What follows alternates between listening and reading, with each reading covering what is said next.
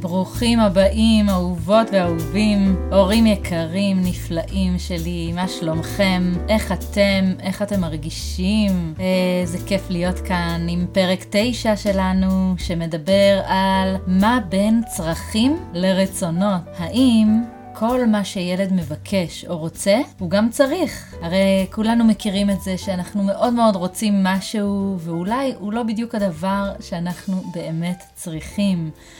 וכמה הבריאות הנפשית שלנו אה, תלויה בדיוק בדבר הזה של אה, לקבל את זה, שלא כל מה שאנחנו רוצים אנחנו באמת צריכים, ולפתח את החיבור הפנימי הזה שלנו לצרכים שלנו, ולאו דווקא לרצונות, אוקיי? וזה לא פשוט להבחין בין לבין. לפעמים אנחנו ככה מאוד מאוד בטוחים שמה שאנחנו רוצים הוא גם מה שאנחנו צריכים.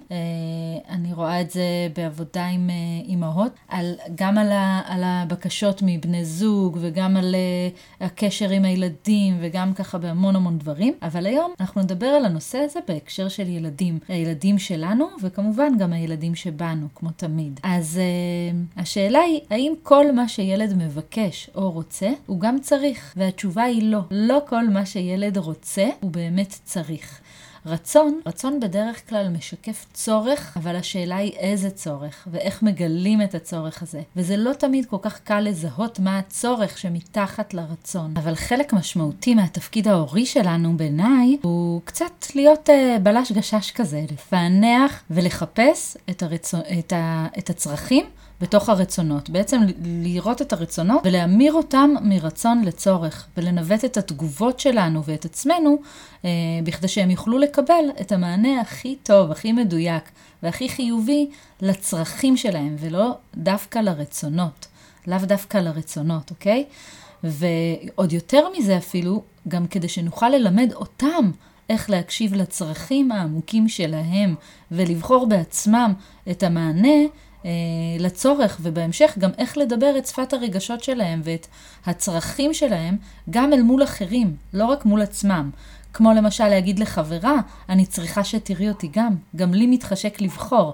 כשילדה בבית ספר יסודי למשל, יש לה הרבה קונפליקטים חברתיים והיא לא יודעת להביא את הצרכים שלה בחברה, ואז היא עסוקה ברצון של משהו אחר באותו הרגע, ולאו דווקא בצורך שלה, ואיך להביא את זה גם למודעות שלה וגם לחברים. כלומר, להשתמש בזה, להשתמש במודעות הזו. ואם נלמד אותם, את הילדים שלנו, לדבר צרכים בילדות, הם ידעו לדבר את זה גם בבגרות שלהם, ויהיה להם הרבה יותר קל גם לזהות את זה על עצמם, מה אני באמת צריך כאן, וגם, וגם לדבר את זה עם האנשים שסביבם, הם בתוך מערכות יחסים, בתוך מקום עבודה, בתוך זוגיות, בתוך משפחה. וזה נשמע מסובך קצת, אני יודעת, אבל בואו נתחיל לצלול ונבין גם קצת על הדבר הזה, וגם קצת תכף נראה גם מה הפסיכולוגיה, מה, מה אפשר לקבל מהעולם, עולם הפסיכואנליטי בנושא הזה. קצת להבין רגע. אז קודם כל, בואו נבין את ההבדל בין רצונות וצרכים של ילדים. רצון של ילד זה דבר ש... זה, זה כל מה שהילד רוצה בפועל. זאת אומרת, כל מה שהוא אה, מבקש מכם. צעצועים, ממתקים, אקסבוקס, בגדים, או גם, גם אה, רצונות... אה, חיצוניים, כמו לחזור מאוחר יותר, או לעשות תספורת מסוימת, או לצבוע את השיער, או לעשות לייזר, או אופניים, או מותגים. כל הדברים החיצוניים שילדים מבקשים, הם בעצם הרצונות. בעוד שהצרכים, הם בעצם הדברים שמובילים את, ה- את הנפש לרצות, אוקיי?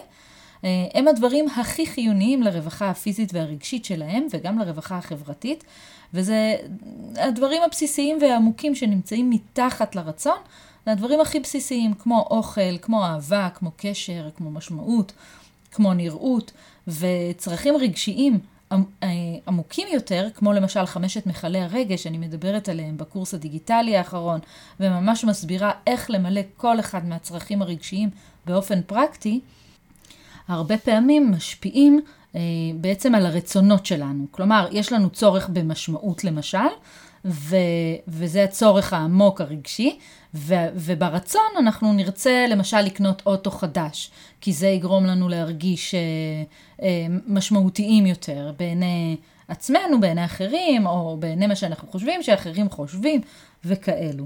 העניין הוא שלא תמיד האמרה הזו שאנחנו עושים, או שילדים עושים, מה, מהצורך הרגשי העמוק לרצון, אה, היא נכונה לנפש, והיא באמת אה, אמיתית ובונה.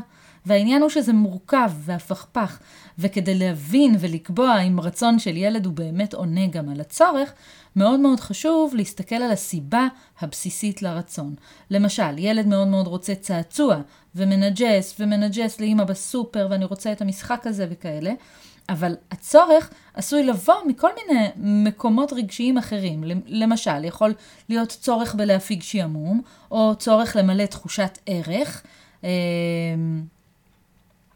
או, או אפילו צורך בסיסי בגירוי מחשבתי או בידור, או, ולפעמים דרך אגב ילדים שמאוד מאוד רוצים כל הזמן שיקנו להם ויקנו להם ויקנו להם, יש להם איזשהו צורך בשליטה מול ההורה, שהם לא מצליחים לממש את הצורך הזה בשליטה שלהם במקומות אחרים בבית ובחיים ובמסגרת המשפחתית שלהם, אז הם עושים את זה דרך, דרך תקני לי ותקני לי ותקני לי וכאלה.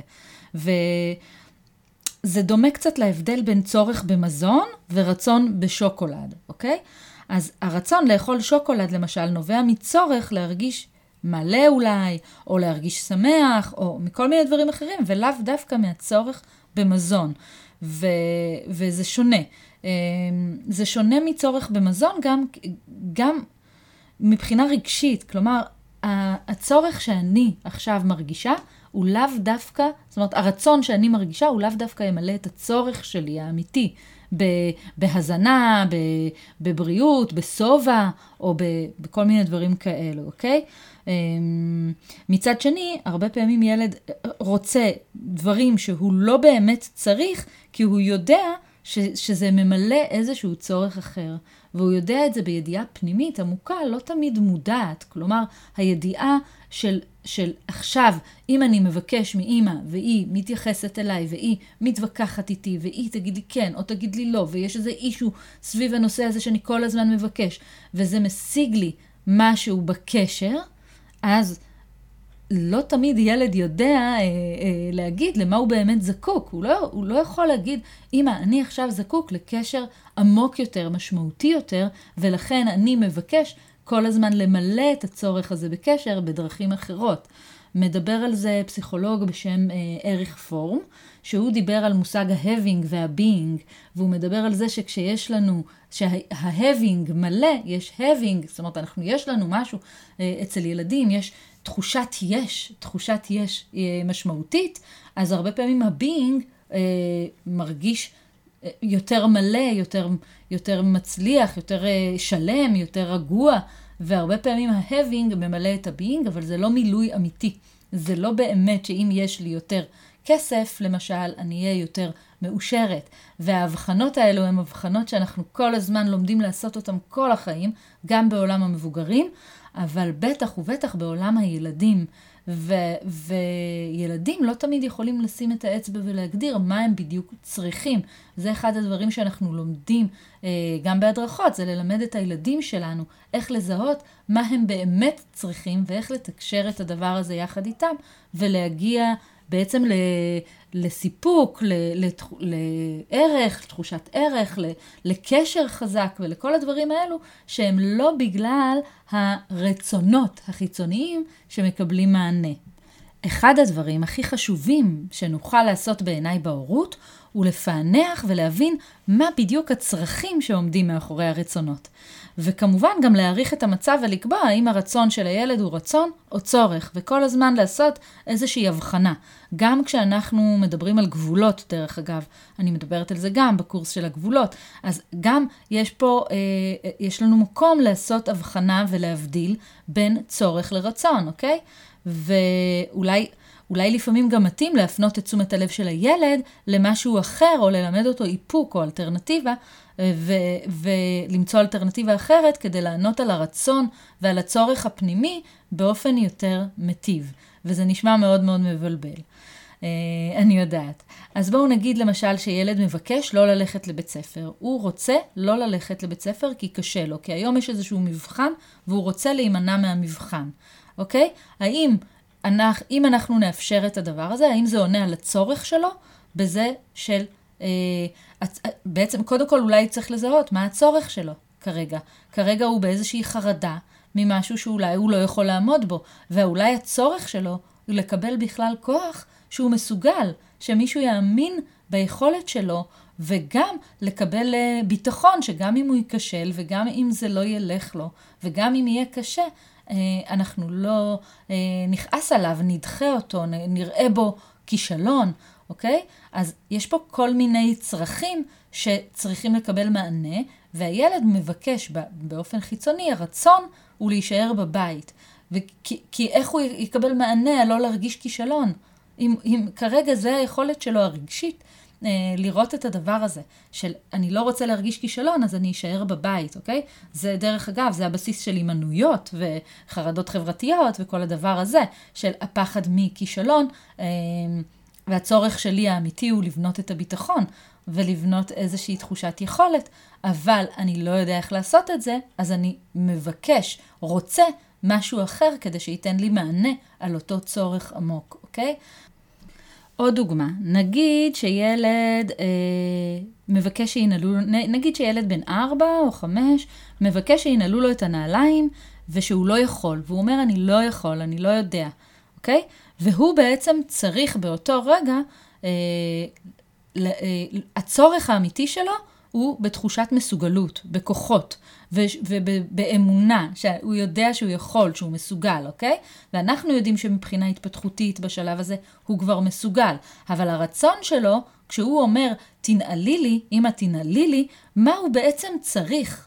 הוא צריך שאנחנו נאמין בו וניתן לו כוחות קדימה, כוחות קדימה להצליח לעשות את הדבר הזה.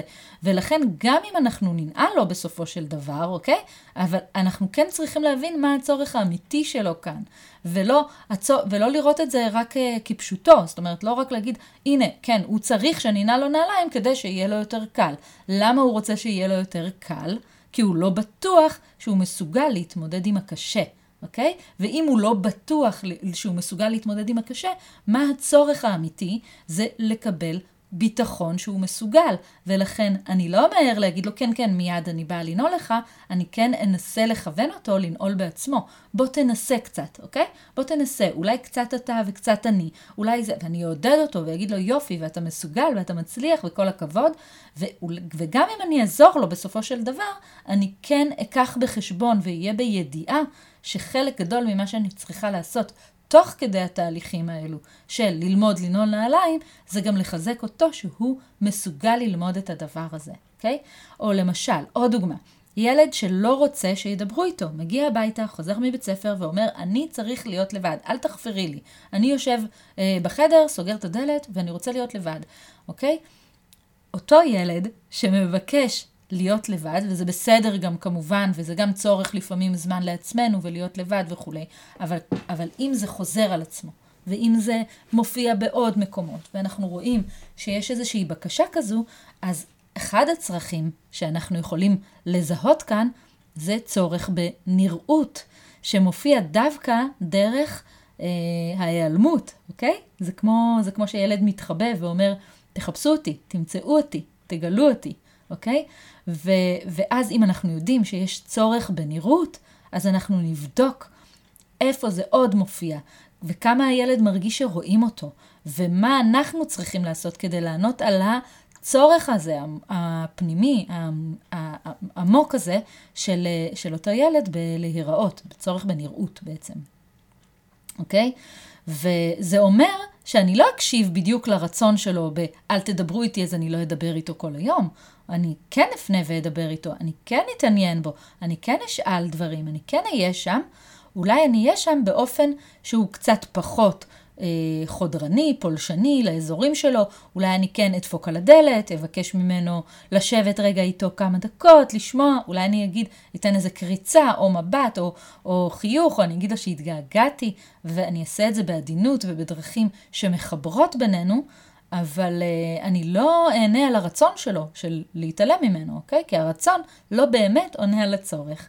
ו- ו- ואם אני, אם אני אתבלבל בטעות, ואני אתעה לחשוב שהרצון שלו, שתעזבי אותי בשקט, זה באמת גם הצורך, ואני באמת אעשה את זה, אז אותו הילד רק יקבל תשובה אמיתית, לא רואים אותי. אוקיי? לא רואים אותי, והדבר הזה בסופו של דבר יכול להוביל לכל מיני התנהגויות אה, מסוכנות, אה, כל מיני דברים קיצוניים שהם עושים, במיוחד בני נוער, כדי שיראו אותם, ולפעמים גם ביטויים גופניים, כמו פריחות, או הפרעות אכילה, או דיכאון, או כל מיני דברים כאלו, שבעצם כל מה שהם זקוקים לו, זה שנראה אותם, כן שנראה אותם, בטח שנראה אותם, זה מה שהם צריכים, אוקיי? אז זה קשה מאוד מאוד להסביר את זה ככה באופן כללי, אבל כשנכנסים לעומק של טיפולים או של עבודה בהדרכות וכאלה, אז ממש אפשר לראות שהנושא הזה של הבלבול בין צרכים לרצונות, הוא נושא מאוד מאוד אה, עמוק, ש...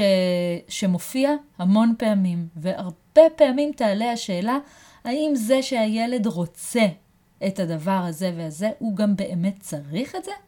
האם זה שהוא אומר, אני רוצה כך וכך, או אני לא רוצה שתעשי כך וכך, האם זה באמת עונה על הצורך שלו? אוקיי? וזו שאלה שאנחנו שואלים את עצמנו הרבה פעמים.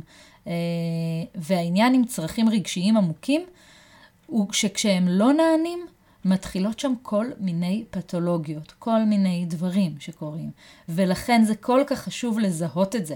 והדרך שלנו, ההורים, לזהות את זה, היא בלאסוף את כל ההתנהגויות, כמו, כמו שרשרת התנהגויות, או מופעים, או דברים חיצוניים שקורים, וממש לנסות לפענח אותם, מה הצורך הפנימי שיושב שם, אוקיי? אני כמובן לא מתכוונת לזה שצרכים לא נענו באותו יום או באותו רגע, כי אימא עסוקה, כי אימא בעבודה, כי נולד אח, כי עכשיו יש תקופה שלא בדיוק שמנו לב. אני מתכוונת שהחשיבות היא באופן כללי לאורך החיים של הילדים, אה, להיות במודעות לדבר הזה, ו, וכל הזמן לשאול את עצמנו ולבדוק את עצמנו אם מה שהילד רוצה, אם זה גם באמת מה שהילד צריך. אני אתן לכם עוד דוגמה. מגיעה ילדה בת שתים עשרה ומבקשת מאמא לשנות את השם שלה, אוקיי? היא אומרת, אני לא אוהבת את השם שלי, אני לא אוהבת איך שקראתם לי, אני רוצה שתחליפו את השם שלי. האם הרצון שלה לשנות את השם שלה הוא רצון שאנחנו צריכים להיענות לו? האם זה קשור לצורך אחר שיושב שם? מה הצורך האמיתי, העמוק, הפנימי, שיושב שם מתחת לרצון, אוקיי?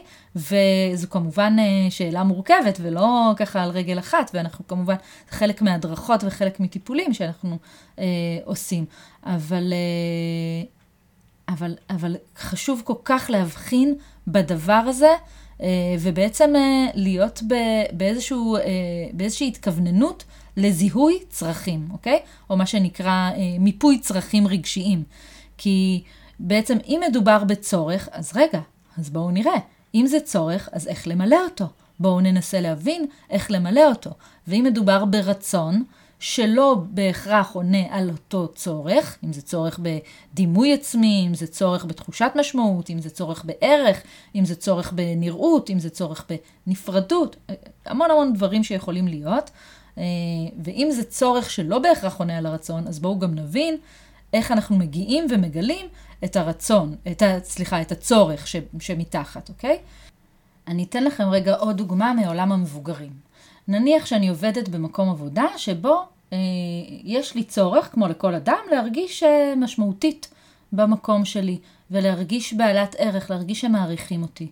ואני לא מרגישה את זה, והבוס שלי מתנהג אליי בצורה לא נעימה, או אה, מדבר אליי לא יפה, או קוראים דברים לא נעימים, ועכשיו, כדי להרגיש משמעותית, אני לוקחת ימי מחלה, אני רוצה להיות בבית, ואני לא תמיד מודעת, כי אני, אם אני, ככל שאני פחות ופחות מחוברת לעולם הפנימי שלי, ומבחינה בין צרכים לרצונות, אז אני אומרת, אני רוצה עכשיו להיות בבית כמה ימים ולנוח, אוקיי? זה קורה להרבה מבוגרים, שהם אה, ככה לוקחים ימי מחלה כי יצבנו אותנו בעבודה, אבל זה לא כי יצבנו אותנו, זה כי אנחנו צריכים אנחנו זקוקים, אנחנו צריכים, הצורך שלנו הוא להרגיש משמעותיים, ולפעמים דרך משהו חיצוני שאנחנו עושים, אנחנו מחפשים להרגיש את אותו צורך. אבל מה הבעיה? הבעיה היא שהרצון, הרצון שלנו הוא לא תמיד עונה על הצורך באופן נכון ובריא לנו. הדבר הזה למשל, שעכשיו אני מתארת, הוא יכול רק לעשות נזק גדול יותר בתחושת הערך. עכשיו עוד יותר לא יעריכו אותי, אוקיי? זה הקונפליקט המדובר בין מה שאנחנו באמת באמת רוצים, לבין מה שאנחנו גורמים לעצמנו שיקרה לנו בסופו של דבר. והדבר הזה שאני מדברת עליו, הפער בין צרכים לרצונות, והיכולת להתאים את הרצונות שלנו שיבואו בהלימה ויענו על הצרכים שלנו, זה אחד הדברים הכי מורכבים אה, לגלות אותם ולהבין אותם בחיים שלנו, ובטח ובטח עם ילדים. ו... ואחד הפתרונות שאני ככה יכולה להציע, זה באמת כל הזמן לעצור ולשאול את עצמנו, כל הזמן להיות באזור ה... חלימה הזה, שאנחנו מדמיינים את הילדים שלנו כמו משהו מורכב יותר, שאנחנו רואים בהם ומנסים לראות את הצרכים הרגשיים העמוקים שלהם באופן הרבה יותר עמוק. Okay?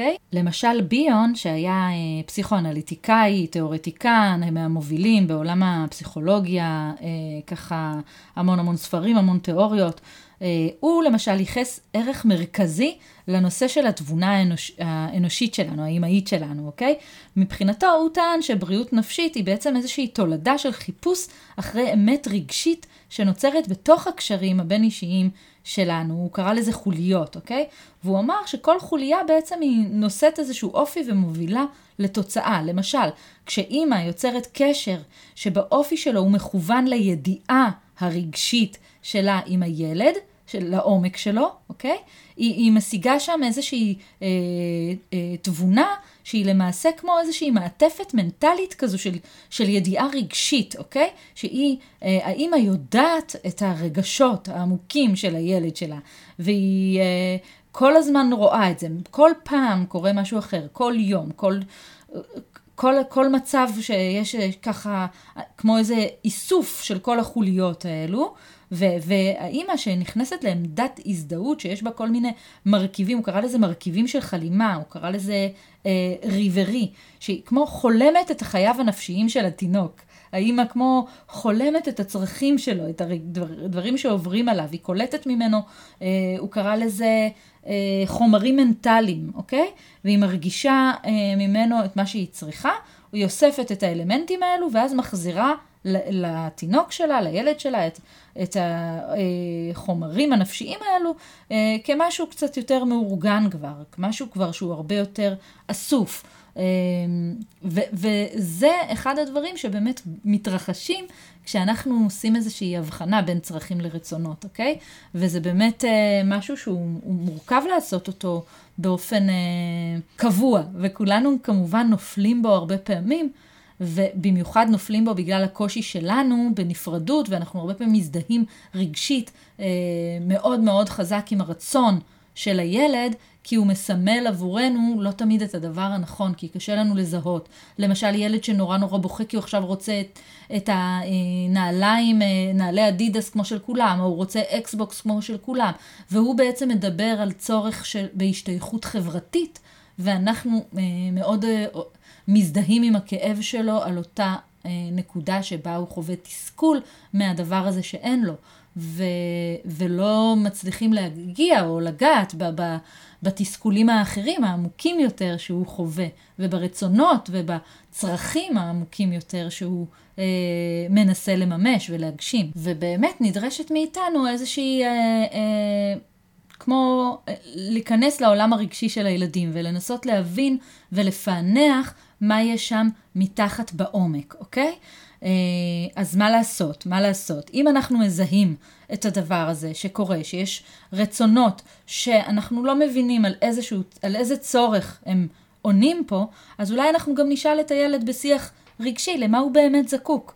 דרך כל מיני שאלות, כמו מה זה עושה לך להרגיש כשקונים לך עוד דברים? מה זה עושה לך להרגיש כש, אה, כשאנחנו, אה, כש, מה זה עושה לך להרגיש אם אתה תצבע את השיער בסגול עכשיו?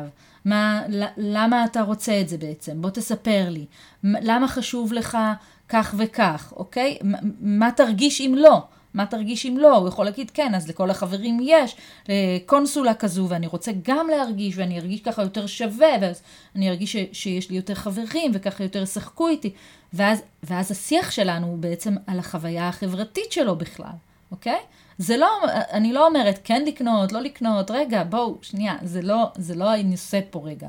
הנושא הוא בעצם איך להבדיל בין הרצון לצורך, ולא בהכרח לבטל את הרצון, או אה, לפעמים אולי כן צריך לתת מקום גם לרצון, לפעמים אפשר להמיר את הרצון לרצון אחר. מה שחשוב הוא להבין שיש בזה אה, עומק נוסף. ברגע שהבנו שיש לזה עומק נוסף, ושאנחנו אה, מבינים מהו, כלומר מה הצורך הפנימי האמיתי, אז אנחנו יכולים גם ללמד אותם לזהות על עצמם את הצורך העמוק שלהם. וזה לא אומר שברגע שהם יזהו, דרך אגב, הם מיד יוותרו, והם יגידו לכם, אוקיי, אז אני לא רוצה אקסבוקס, אוקיי? לא, זה לא אומר, יכול להיות שהם עדיין מאוד מאוד יהיו בטוחים שזה הדבר שעונה על הצרכים שלהם, אוקיי? כמו שלמשל אם מבוגר מבין שהוא רוצה אוטו חדש, זה רק כדי למלא לעצמו איזושהי תחושת ערך, או להשוות לשכנים, או לחוות איזושהי תחושת הצלחה בתהליך שלו, וברגע שהוא יבין שזה לא הדבר שבאמת מסב לו את תחושת הערך, יש סיכוי גבוה יותר שהיעדים שלו, שאליהם הוא שואף בחיים שלו, הם השתנו, שהוא יגיע לרצונות הגשמה למשל עמוקים יותר או אחרים, אוקיי? יכול להיות שזה ישנה את כל תפיסת האושר שלו בכלל. אה, ויכול להיות שלא, ויכול להיות שהוא יגיד, כן, זה הדבר שממלא בי אה, אושר, ואני, ו, ו, ו, ותחושת ערך, ותחושת משמעות, אז דרך זה אני משיג את זה, ואני חשוב לי, אה, ו, וזה מה שאני מחליט. אבל עצם המודעות, היא נותנת לנו אפשרות אה, להתבוננות עצמית, להתפתחות אישית, ל, ל, לחוסן, למערכת רגשית חזקה וטובה ו, ומלאה. כשהמיכלים שלנו מלאים בעצם, אוקיי? אז אה, אה, עוד דוגמאות, אוקיי? צורך בנראות. הצורך בנראות, ילדים עשויים לפעול בדרכים שליליות ממש, כדי לקבל תשומת לב מדמויות של, מדמויות מטפלות, או מההורים, או ממורים, כדי לקבל מה שאנחנו קוראים לזה אה, תשומת לב. הם עושים דברים כדי לקבל תשומת לב. אז זה בעצם צורך בנראות, או צורך שיראו אותי. ואם אנחנו יודעים איך למלא את הצורך הזה בנראות, בדרכים אחרות, אז כל הרצונות האחרים של מה אני עושה, אני רוצה לצאת עשרים פעם באמצע שיעור, או אני רוצה כל מיני דברים כאלו שהם לא מותאמים, או אני לא יושב במפגש, או אני עושה כל מיני דברים שמעצבנים את הדמויות המחנכות וכו'. ואנחנו, אם אנחנו מבינים שיש פה צורך בנראות, ואנחנו נדע למלא את הצורך הזה בדרכים המטיבות, אז ההתנהגויות השליליות יפחתו וירדו מעצמם. אוקיי? או למשל, ילדים שיש להם צורך גדול מאוד בשליטה. אוקיי? והם עשויים הרבה פעמים לעסוק בכל מיני התנהגויות שליליות כ... כמו איזה דרך שלהם לטבוע שליטה על הסביבה. כאילו, אני מחליט, אני מנהל את המצב הזה, אני אעשה, אז אני לא, לא רוצה להתלבש עכשיו, כי אני מחליט, אז אני לא מכין שיעורים, אני לא באה למקלחת כשקוראים לי, אני לא באה לאכול, אני לא נכנס לשיעור, כל מיני דברים כאלו. בעצם הם רוצים להגיד, אני פה המחליט, הם צריכים תחושת שליטה, ואם אנחנו נדע למלא להם את הצורך, הצורך, לא הרצון לעכשיו לא לבוא לארוחה כשקראנו, זה לא הרצון הזה. אם אנחנו נדע למלא להם את הצורך הפנימי העמוק בתחושת שליטה, אז הרצונות החיצוניים האלו, השליליים כביכול, הם uh, יפחתו, אוקיי? עוד צורך משמעותי שמוביל לכל מיני רצונות שהם לא נכונים, הם, uh, הם uh, לא... לא סליחה, לא לא נכונים, אלא לא אה, מטיבים בסופו של דבר עם הילד. זה צורך בחיבור, אוקיי? הרבה פעמים ילדים מתנהגים באופן מטריס, כשהקשר שלהם עם הדמויות המבוגרות הוא לא בטוח, אוקיי? ואז הם צריכים התקשרות, הם צריכים קשר, הם צריכים חיבור, וכדי ליצור את החיבור הזה, אז הם יכולים פתאום להרביץ לאח שלהם, או לאחות שלהם, או לעשות כל מיני דברים, או לבקש דברים שלא מתאימים, אוקיי? אה, למשל, אני אתן לכם דוגמה, ילד בן חמש, שזורק נייר על הרצפה בדיוק, על הרצפה במטבח, בדיוק כשאמא באה לשטוף כלים. והוא מסתכל ומחכה לתגובה. אוקיי? אז מה הוא רצה באמת? האם הוא רצה באמת עכשיו לזרוק על הרצפה נייר, או שהוא רצה כאן אה, קשר עמוק יותר עם אמא, והוא רצה שיראו אותו, והוא רצה אה, אולי גם שליטה בעניינים, אוקיי? יש פה הרבה דברים. עוד צורך שיכול להיות אה, ככה מאוד מאוד משמעותי, זה צורך בנחמה, שילדים הרבה פעמים אה, זקוקים לאיזושהי נחמה, שמישהו יהיה שם, ש, שיהיה להם מקום שהם יכולים ככה לנוח בו, אוקיי? ואז אה, הרבה פעמים מתוך הצורך הזה, הם נגיד נטלים, נצמדים, הם רוצים, הם מבקשים המון דברים, נהיים דורשניים, תובעניים, כל מיני כאלו, אוקיי? או למשל, כשיש צורך במשמעות וערך, והם רוצים להרגיש שהם מסוגלים, אז הם פתאום הרבה דברים אומרים שהם לא מסוגלים. אני לא יודע, אני לא יכול, אני לא יכול לבד, תעשי לי, תלבישי לי, ת, ת, ת, תקשרי לי את הסרוך, תסגרי לי, ת, תקני לי, אוקיי? ואז, ואז אנחנו יודעים, יש לנו פה סימן לזה, שהילדים מבקשים בעצם משהו אחר. בכלל, כל התנהגות שהיא חזרתית, שהיא חוזרת על עצמה המון המון פעמים באופן שהוא לא מטיב עבור הילד, זה סימן עבורנו אה, לזה שיש פה איזשהו צורך רגשי, שאנחנו צריכים לנסות לפענח ולהבין מהו ואיך לענות עליו, אוקיי? אה, עוד דבר, צורך למשל בנפרדות. ילד צריך להיות נפרד וייחודי ו- ונבדל מההורים שלו, אוקיי? וכדי להיות נפרד וייחודי, כי לא תמיד אימא מאפשרת לי להיות נפרד, והכל אני צריך לחשוב בדיוק כמו אימא, ולהיות כמו אימא, והרבה פעמים גם אימא אומרת, הוא מאוד דומה לי, נכון? ואז אה, אה, הצורך הזה בנפרדות גורם לילד לעשות בדיוק הפוך ממה שאימא אומרת לו כל הזמן. אימא אומרת שאני אעשה ככה, אני עושה בדיוק הפוך. אימא רוצה שאני אסתפר, אני לא רוצה להסתפר. אימא מאוד מאוד רוצה ש... אני אוכל, אז אני לא אוכל, כדי לענות על הצורך הזה בנפרדות. ועולה השאלה הרבה פעמים, איך נדע, אוקיי? איך נדע מה הצורך? הרבה פעמים שואלים אותי, אז איך נדע? אוקיי, איך נדע אם זה צורך, ב... ב... אם זה רצון או צורך? אז מה שאני מציעה זה התבוננות בהתנהגות של הילד, ו... ואיזושהי תשומת לב לה... להקשרים שבהם מופיעות ההתנהגויות, אוקיי? להקשר, מתי זה מופיע, מתי זה קורה, כש, מתי קורה שהילד אה, אומר אני לא עושה, אני לא רוצה, או כאלו דברים, אוקיי? מתי מופיעות אותן התנהגות, התנהגויות שמטרידות אותנו, או שנתפסות אה, בעינינו כשליליות, ואז דרך זה לגלות איזה צורך רגשי מניע את ההתנהגויות האלו, אוקיי? ואחרי שזיהינו את הצורך הבסיסי שמניע את ההתנהגויות, יש לנו משימה נוספת שהיא בעצם למלא את הצורך העמוק, האמיתי בעצם, אוקיי? במקום להעניש את הילד על כל מיני התנהגויות, אנחנו לוקחים את זה ומפענחים, עושים איזושהי המרה, מבינים מה הצורך הרגשי העמוק, ושם מקדמים את ההתפתחות הרגשית ומפחיתים את הסבירות להתנהגויות שליליות, למופעים שליליים, לכל הדברים האלו, אוקיי? למשל, אם אנחנו אוספים כל מיני מקרים שקורים עם אותו ילד ורואים שנעשים הרבה מאוד דברים שיש בהם ניסיון להוכיח את הערך של הילד, את המשמעות שלו, למשל, הילד עושה שיעורי בית עד אמצע הלילה, הילד מבקש לעשות הכל לבד, לא נותן שום פתח לאף אחד לעשות בשבילו, אני מדברת כבר על ילדים יותר גדולים נגיד, או גילאי בית ספר יסודי וכאלו, או משתתף בהמון המון דברים, המון פעילויות, מאמיס על עצמו, רוצה להוכיח את עצמו בעוד דבר ועוד דבר ועוד דבר, אוקיי? שזה אחלה, זה גם ברור שזה יכול להזניק את הילד, וזה יכול להיות מקור מוטיבציה מאוד מאוד גדול, אבל אם אנחנו שמים לב ומזהים שהילד עסוק כל הזמן בפעולות שמלות לו תחושת ערך, אז אנחנו יכולים לעשות, ככה להבין מזה שמאוד מאוד יכול להיות שיש משהו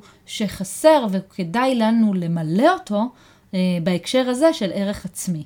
ואיך עושים את זה, אז כבר זה בנושא של בניית ערך עצמי, זה גם, אני מדברת על זה גם בקורס של חמשת המיכלים, באחד המיכלים, אחד הפרקים, אוקיי?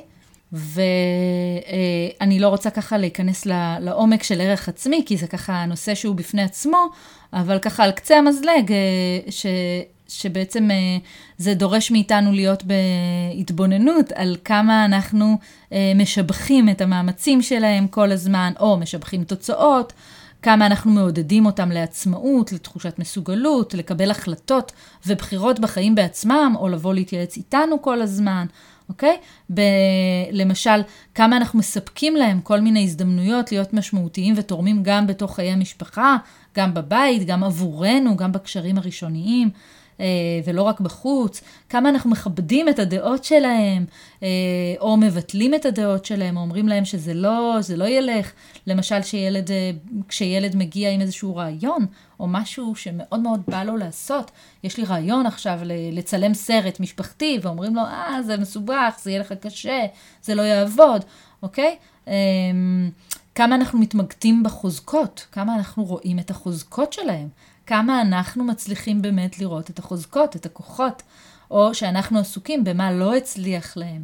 וזה דרך אגב, גם ילדים שהם מאוד מאוד מוצלחים, ומאוד מאוד הישגיים, ומאוד משתתפים באיזושהי נבחרת, ריקודים, או כדורסל, או, או זה, ומאוד מצליחים גם בלימודים, והרבה פעמים יש תחושת ערך עצמי נמוך בכל זאת, ויש פער מאוד מאוד גדול, והרבה פעמים זה קשור גם איך אנחנו רואים את החוזקות שלהם, את ההצלחות שלהם, את הכישלונות שלהם, ויותר מהכל גם את המאמצים, אוקיי? וכמה אנחנו מספקים עבורם, סביבה תומכת ובטוחה, גם לתחושות הפחות טובות, גם לכישלונות שלהם, גם לעייפות, גם לחוסר אנרגיות, לחוסר רצון, אוקיי? לכל הדברים האלו. כי בעצם על ידי uh, הגשמה של תחושת ערך אצל ילדים, אנחנו יכולים גם לעזור להם לפתח דימוי עצמי חיובי יותר, ואהבה עצמית טובה יותר, ותחושת מטרה, מה שבסופו של דבר מוביל אותם לאושר גדול יותר בחיים שלהם, ולהצלחה בחיים שלהם. Uh, או למשל, אם אנחנו רואים ילד שכל הזמן מתנגד, okay? כל הזמן עסוק בלהגיד שהוא לא רוצה לעשות מה שאומרים לו. הרבה פעמים אנחנו נדע שיש פה uh, ילד שמחפש קשר אה, עמוק, מחפש לחזק את הקשר, והוא עושה את זה בדרכים עקיפות, דרך התנהגויות, אוקיי? אה, וזה לא תמיד שאותו ילד לא רוצה, באמת לא רוצה להתקלח, לא רוצה לאכול, אחר כך הוא כן רוצה לאכול, אחר כך בעצם לא, או, זאת אומרת, זה לא באמת הרצון הספציפי הזה, אלא הצורך העמוק יותר שנמצא שם אה, למטה, אוקיי? עוד דוגמה, ילד למשל שהצורך שלו העמוק הוא להשתייך ולהתקבל חברתית, ומתוך הצורך העמוק הזה של להשתייך ולהתקבל חברתית, הוא כל הזמן מבקש שיקנו לו מותגים או דברים שירשימו אחרים, או הוא כל הזמן נותן מתנות לחברים אחרים בגן. ואנחנו עסוקים במה הוא רוצה, למה הוא נותן את כל הבובות שלו לחברים אחרים, ומה הוא עשה. במקום לראות את הצורך הרגשי שלו בלהשתייך, בלהשתייך לקבוצת חברתית, לקבוצה חברתית, למעגל חברתי. ומה שממש עוזר, זה לקחת את השיח שלנו איתם, לאזור של הצורך, מה הצורך שלך באמת. כשאתה רוצה כך וכך, כשאתה נותן את הבובות, מה בעצם רצית שיקרה, אוקיי? ובעצם ללמד אותם לראות את הצורך האמיתי. רציתי שיהיו חברים שלי. ואז לתת לזה מקום, לרגש הזה, אה, רצית שיהיו לך יותר חברים? איך עוד אפשר שיהיו חברים שלנו? בוא נתבונן על זה רגע. בוא נראה איך עוד אפשר שיהיו לנו יותר חברים. איזה עוד דברים עוזרים לנו שיהיו לנו יותר חברים? איזה חברים בגן שיש להם הרבה חברים? בוא נראה מה הם עושים, אוקיי? זה שיח שאני מדברת ממש עם ילדים צעירים, וכמובן ברמה אחרת וגבוהה יותר, אולי גם עם uh, גדולים יותר ובני נוער, אוקיי? וזה לא אומר שזה, ש, שברגע שאנחנו מבינים את הצורך, זה מבטל את הרצון. לא, כמו שאמרתי קודם, זה לא אומר שאם הבנתי שהצורך שלי הוא ביותר חברים, בהכרח לא יהיה לי רצון גם לתת. כי אני יכולה להגיד, וואו, זה מקסים, אתה רוצה לתת מהדברים שלך כדי שיהיו לך יותר חברים, ואז אתה רוצה גם להעניק לאחרים, וזה מקסים וזה מדהים. בואו נראה מה כן אפשר לתת מעצמנו, ואולי איזה עוד דברים אתה נותן מעצמך לאחרים, שאחרים, אה, שהם דברים שהם לא משחקים שלך, דברים מהלב שלך. איזה דברים אתה נותן מעצמך? הוא יכול להגיד, רן, אני חבר טוב, אוקיי? אני חבר טוב, אני מקשיב, אני, אני צוחק עם חברים, אני אוהב לשחק איתם, אני משחק איתם בצורה נעימה, אוקיי? או שיח שהוא ברמה גבוהה יותר, עם ילדים גדולים יותר, עם בני נוער. למשל, ממש אתמול, אמרה לי, בשיחה מאוד דומה, ילדה בת שתים עשרה, ש, שהיא נותנת מעצמה לחברות, שהיא מאוד מאוד מפרגנת, שהיא מאוד אוהבת, שהיא מאוד מחבקת. תמיד התגובות שלה מאוד מאוד מעצימות את החברות שלה. ממש במילה הזו השתמשה, ו, וזה דבר גדול לגלות את זה על עצמך. אולי אתה כבר לא צריך לתת את כל הבגדים שלך, כשאתה מבין על עצמך את הדבר הגדול הזה, אוקיי? כי לפעמים, לפעמים עצם הבנת הצורך הפנימי שלנו, היא יכולה כבר לאפשר לילד להכיר את עצמו טוב יותר. ולהכיר את עצמנו טוב יותר, זה, אתם יודעים, זה בסופו של דבר המפתח להכל. אני חושבת שבסופו של דבר אנחנו חייבים להפריד, אוקיי? יש לנו פה איזוש, איזושהי עבודת הפרדה, ולהבין שלא כל רצון של ילד חייב להיענות, אוקיי? ואפילו חלק גדול מהרצונות שלהם אסור לנו להיענות. כמו הילד שחושש מבדיקה ורוצה אה, ללכת ברגע האחרון ולא להיכנס לעשות את הבדיקה, ואנחנו יודעים שיש פה איזשהו צורך בריאותי וגם איזשהו צורך לקבל כוחות ואומץ, ו... ואנחנו לא יכולים לענות על, על הרצון החיצוני כל הזמן. אנחנו צריכים אה, להיות כל הזמן באיזושהי עבודת הפרדות, ולפעמים זה קשה וקורע את הלב, אוקיי? ולפעמים אנחנו לא רוצים להיות... אה, אה, אנחנו לפעמים לא מסוגלים, לא מסוגלים לא לענות על הרצון המיידי, כי זה קורא לנו את הלב, כי זה מנגן על כל מיני מיתרים של נפרדות שלנו, כי ההזדהות שלנו לפעמים מאוד מאוד גדולה. זה ככה משהו שדיברתי עליו כבר בכמה פרקים קודמים, שהוא חוזר על עצמו, הערבוב הרגשי שלנו איתם, אוקיי? הערבוב הרגשי הזה שהוא ככה לפעמים מפריע לנו לראות ולעשות איזושהי הבחנה והבדלה, ולפעמים להגיד שכרגע יש איזשהו רצון, והילד מאוד מאוד רוצה ללכת עם החברים אה, לים אה, באוטובוסים, אבל הוא עדיין לא, זה עדיין לא הגיל המתאים, ועדיין יש פה סכנות, ו, ויש אה, דברים שאנחנו צריכים אה, לעשות, אוקיי? ולעשות כל הזמן הפרדות, גם בין צורך לרצון, וגם בכלל בין, בין צורך ואיך לענות על הצורך אה, באופן מטיב. ו... בתהליך הזה של פיתוח חוסן והתבגרות נפשית וצמיחה, חייב להיות גם ההבדל הזה בין רצון לצורך. אני חושבת שזה חלק מהותי מבגרות נפשית וחוסן. וגם אנחנו כמבוגרים אגב, למשל אני מאוד רוצה שהבית שלי יהיה נקי ומסודר, אוקיי? אבל אני צריכה, בעצם הצורך שלי האמיתי הוא תחושת שליטה וערך, ולדעת שאני אימא טובה, ולהרגיש שזה מרגיע לי איזושהי חרדה, אוקיי? אז לא תמיד הבית הנקי והמסודר, זה באמת מה שאני צריכה. לפעמים מה שאני צריכה, אלו דברים אחרים לגמרי. או להרגיש שאכפת לשאר בני הבית, גם כן. ואז אני מתעצבנת, כי לא השאירו, כי לא לקחו, או כי עשו. גם נושא שהוא מאוד מאוד נפוץ בהדרכות, אוקיי?